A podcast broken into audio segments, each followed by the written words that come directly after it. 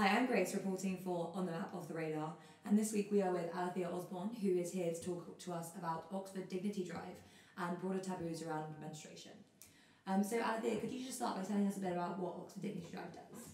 So Oxford Dignity Drive is a week long of events which are covering various different aspects of the taboo surrounding menstruation. So in terms of the UK, one of the biggest things at the moment is the tax that's placed on sanitary products, which is very underknown about and is kind of covered up a lot of the time. And interestingly so, things like tampons and sanitary pads are taxed as though they're luxuries at the moment, whereas things like men's razors are taxed like they're necessities. That's obviously quite an interesting imbalance, which is trying to be addressed, and particularly with the lead up to the general election, has hopefully been endorsed by most of the parties by now, other than the Tories.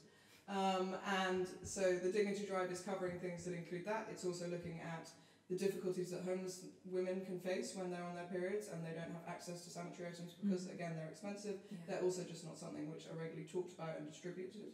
There are also a few events looking at wider global issues surrounding menstruation, the way that it's treated as a taboo almost across the world, and the impact that that can have. Okay, great. And how do these issues relate to kind of broader issues around the construction of femininity and cleanliness and, you know, these things that aren't really talked about either?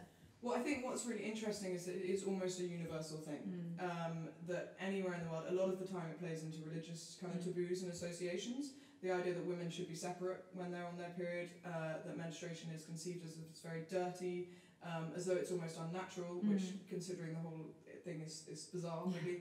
And the thing is that now, though, it can cause such sort of structural inequality which is so unseen. So things like in areas of Africa, teenage girls on average will miss about 50 days of school a year because they can't be out of their houses while they're on their period, partly because of the taboo and partly just because sanitary items are so expensive and difficult to get hold of.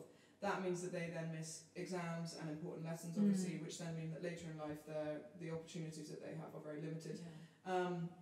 This is not something that's just in that area. In a lot of sort of Southeast Asia, India, Bangladesh, the Middle East, which is sort of area that I look at a lot, it causes huge disparity in the way that women are treated and what they're capable of doing and where they're able to go.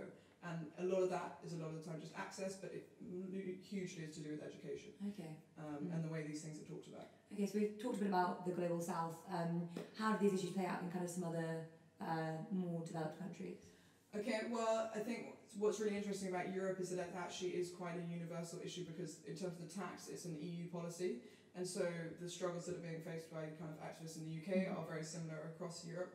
But what's really interesting now is there's been a lot of things which are sort of like personal expressions. So there's a teenage girl in Germany who recently has taken to the streets and been sticking sanitary pads up around, saying things like, imagine if men were as disgusted by rape as they are by periods.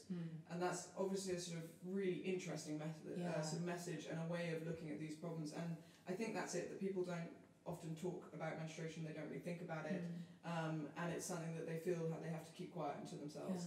And so there's been a few of these cases recently, and in Canada there's also been a campaign going on, again, to do with the kind of tax based on sanitary products.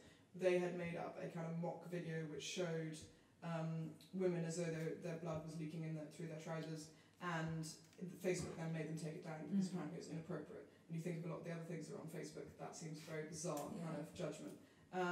So it is kind of gaining traction as a topic in a big way, but it's something that's still very much only in certain areas by certain kind of liberal groups, and I think it's something that needs to get further into the kind of mainstream. So leading on from that, do you feel that there has been a progression in the way the media talks about these issues? Yeah, there's been a couple of cases recently which have been really interesting. In the UK, there's a tennis player called Heather Watson who lost a match in January, and when interviewed afterwards, she was tipped to do very well in the Australian Open, and when interviewed afterwards, having lost, she just said, oh, I'm really sorry, like, it was women's issues, which, you know, is something that no sportswoman has ever really said, that, like, actually, obviously, these things play an impact, and the symptoms of menstruation are really difficult. At the same time, there's also been an artist called Rupi Kaur who put up a photo on Instagram with a kind of woman, and she has her back to you, and she's sleeping, and you can see kind of blood leaked onto the bed, and Instagram then forced her to take it down because, again, a bit like with the Facebook issue, it was seen as inappropriate. Since then, what is encouraging is that enough people kind of complain it's been put back up, and she's now gaining a lot of kind of attention as an artist who works around these issues.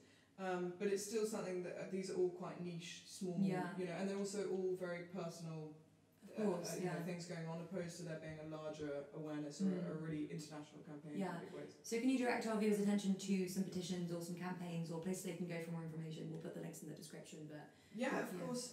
So in terms, so there's Stop the Sanitary Tax, which is a UK-based issue, and then there's a various kind of Iris International is an NGO that works in East Africa, which is to do with kind of giving sanitary items to girls there. The Oxford Dignity Drive has a Facebook page and a lot of awareness and has so many more links on there for people that are interested. Okay, cool. Well, there will be some links in the description. And thank you very much for watching. Thank you, Althea, for being with us. No worries. And this has been On the Map of the Radar. Thank you. Bye.